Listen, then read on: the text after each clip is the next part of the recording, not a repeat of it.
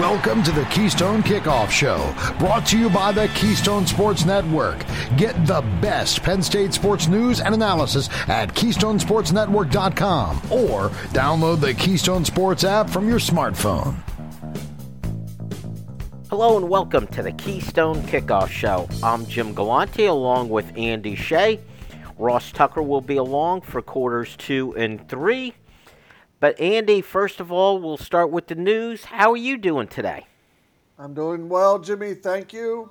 A happy summer to you and to all the listeners out there. Uh, I think we have a good show for you today. Um, I'm excited for what we have on deck, considering it's the middle of June, but we still have plenty of content for you. A lot going on. Let's start with this, and you are the right guy to talk about this, Andy. Um, the announcement for the annual Lift for Life came out um, this past week with all of the details from it. Full disclosure here, Andy, you were part of the Uplifting Athletes team, which the Lift for Life is all part of that program. Correct. Let's get you to give us a little bit of background about Uplifting Athletes and the Lift for Life event that's coming up. So it's Penn State is the charter chapter of Uplifting Athletes. They were the first ones. They started, you know, everything that Uplifting Athletes has become um, started at Penn State. Uh, they've been holding a lift for life. Uh, you know, the organization was founded by former Penn State football player Scott Shirley. They've been holding a lift for life since 2003. Every year since 2003, outside of 2020 when COVID canceled everything um, related to events and things that we know that were going on. So we, uh, the Penn State chapter, that's Chris Stoll and the long snapper Chris Stoll and uh, offensive lineman Landon Tengwall, they are the two uh, leaders, the leadership team for this. They are very happy that they were able to work it out and work through all the details. That for the first time since 2019, the Lift for Life at Penn State can be an in person event. In other words, fans and people can come and watch the players. They'll be able to spend, you know, interact a little bit with the players. So it'll be Lift for Life as it has been known at Penn State for the first time since 2019. And those two guys are really happy because they put a lot of work in to make this happen. Um, there's been some date changes. They wanted to go with the traditional weekend of Arts Fest weekend. That was their original plan. They've settled on June 30th. Thursday, June 30th is where they could make it happen. It's at 5 o'clock at the Lasch turf fields. And like I said, it is open to the public. They didn't have a lift for life in 20. Last year they had to do it because of COVID protocols. Anybody that did do a lift for life, and a lot of the uplifting athletes chapters did, but everything had to be private because universities were trying to keep things really tight and strict, even going back to last summer. So there's 10 position groups for their fundraising efforts. They're going to do 225 pound bench press. They're looking to have a lot of fun. So if you get a chance and you want to see the Penn State football team in person, June 30th is your date. And Andy, as I recall, and it's been a few years, it was a great event uh, to see up close and in person. The nice thing, though, is also for kids. Um, it gives the kids an opportunity to get close to the players, which I thought was fantastic. Yeah, they do. They are going to do the kids camp again this year. Uh, that's a really good question. There is no pre-registration for that. You can bring your kids that day. They will have kids camp registration. They will actually go on the field with the freshmen. So all the incoming freshmen run the kids camp. Now, Chris and Landon will make sure that they have their stuff squared away and that they're keeping the kids active and busy. But all the kids get to run through drills and do stuff with the the true freshman class, and that is day of sign up only. But if you want to bring your kids and send them to the kids camp that day, you certainly can. Fantastic event. Again, that will be on Thursday, June 30th at 5 p.m. at the Lasch practice field. Uh, there's a suggestion suggested donation of ten dollars for adults, five dollars for kids. great event. Hope you get a chance to get out there for that. Again, a chance to get up close, especially for the kids to get close to the football players. It, it's a great event. All right, Andy, let's get to the some of the other news of the week. On the recruiting front, it was interesting to me. They gained one recruit, they lost a commitment. This is for the class of 23. Yazeed Haynes a he's a recruit who's really rising as far as getting attention. Currently a three star, but that may change with all the attention he's been getting. Formerly a Rutgers commit, he decommitted, opened up his recruiting not very long afterwards, visited Penn State, came back again, made his commitment, and then Penn State lost another recruit uh, Josh Miller, offensive line recruit, who visited Georgia, committed to Georgia, decommitting to Penn State.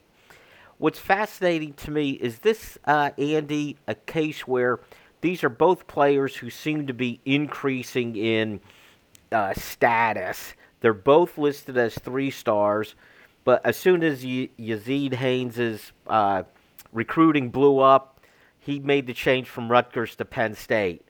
Josh Miller, uh, even though a three star, his recruiting kind of blew up. He moved on from Penn State to Georgia. Is this a case of just there's pecking order? And if you get offered by the recent national champions, you got to take it seriously and maybe make that change. So, yeah, you you're right. There there kind of is a pecking order, and the thing I want to say for you know for listeners and Penn State fans and college football fans, you can expect this to happen probably at a minimum once or twice, whether it's coming or going, at least once or twice in every recruiting class going forward. It, it and it's and it's happening for the uh, uh what I consider a, a good or the right reason the timelines and the process for recruiting a class they they've moved right they've shifted in the last you know, five years, let's just say. They have shifted greatly in the last five years, and it's become an earlier process, right? So, you know, basically in junior year, or even maybe shortly after your junior year, that sort of is the time frame when a lot of commitments happen. So the time frame is moved. If somebody makes a jump, they can the roots can recruits continue to work and develop as players. If they make a jump, if they go to a camp, if they go here or there and get seen by another school, if they rise a little bit, that's going to change. And as time moves along, offers and stuff are going to continue. They don't stop recruiting other players just because they made the commitment, because the commitments are happening so early. Uh, uh, defending national champion Georgia, that changes the picture. If you wanted a Penn State offer and you're a wide receiver and you didn't have it and you committed to Rutgers, but then you rise and get one, yeah, you take it. So going forward, I think it's good for Penn State fans to say this is not a reflection on anything to do with the coaching staff, the school, the university, their process. It's just a, a result of the earlier process, and it's going to happen at least once or twice in every recruiting class moving forward and maybe a little bit more. You can expect some movement every single year. And for these players to move, I'll say onward and upward, we're not only going to see it in the recruiting, we're going to see it with the transfer portal. You know, we saw it with Penn State last year, Arnold Ebiketie, he was at Temple. And there's no doubt his switch over to Penn State, he gained exposure, went into the Big Ten and ended up highly drafted in the NFL. This is going to happen. It's just part of the process, Andy. Um, yeah, let's get a, to. Go ahead. I was going to say it, it's not unexpected at all, and in both cases, even though you lost Penn State lost one to Georgia, that, makes sense. And you know, as a wide receiver, it feels good to say this for Penn State. You should feel good about this, Penn State fans. For a wide receiver to leave Rutgers and go to Penn State, that's actually makes perfect sense as well, especially with the development of the position at Penn State lately. It's been absolutely stellar the last three years. And one last positive note mentioning Josh Miller, the offensive lineman, again listed as a three star. But the fact that Penn State identified him pretty early in the process and recruited him, and then he eventually gets an offer from uh, Georgia, that tells you that speaks well of Penn State's scouting uh, of these recruits. I wanted to get one last topic in here, Andy, with you. Sure. Um, it's it's been in the news for a while, but uh, we're starting to hear more and more about it. A new TV contract is coming up for the Big Ten, and the rights are going to be most likely split a bit. We know previously we saw Big Ten games on Fox, ESPN slash ABC, plus the Big Ten network. Right. Fox is going to be the primary again. Fox owns a big percentage of the Big Ten network also. Sure. But the question is the rest of the schedule, where is that going to go? And there appears to be a bit of a, a bidding war going on with several entities coveting a piece of the Big Ten uh, TV contract. They, they, they are. Uh, Jim Delany's lasting gift to the conference was the short contract he signed in 2017 and gave him room to do this earlier than the other conferences. It was a it was a very smart move, but yeah, it's going to be fascinating because the Big Ten is the highest rated television, even over the SEC in terms of volume in top 75 games. They had the number one game in 2021, Ohio State, Michigan. Duh.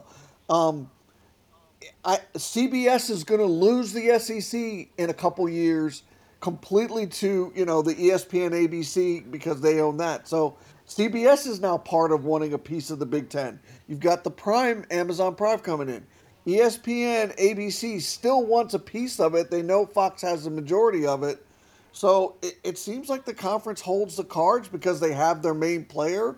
And where they parcel out the rest of the conference and how they make it is going to be fascinating, but I think they they hold the choices in the cards. The CBS coming in looking for its 3:30 game on Wednesday or on Saturdays as a marquee is very interesting to me. And what also plays into this a couple things real quickly streaming do yes. you want to upset some of your uh, uh listeners or TV watchers also, the other issue is ESPN, as much as many of us may not like ESPN, they kind of control the narrative often. Do you want to shut ESPN out completely?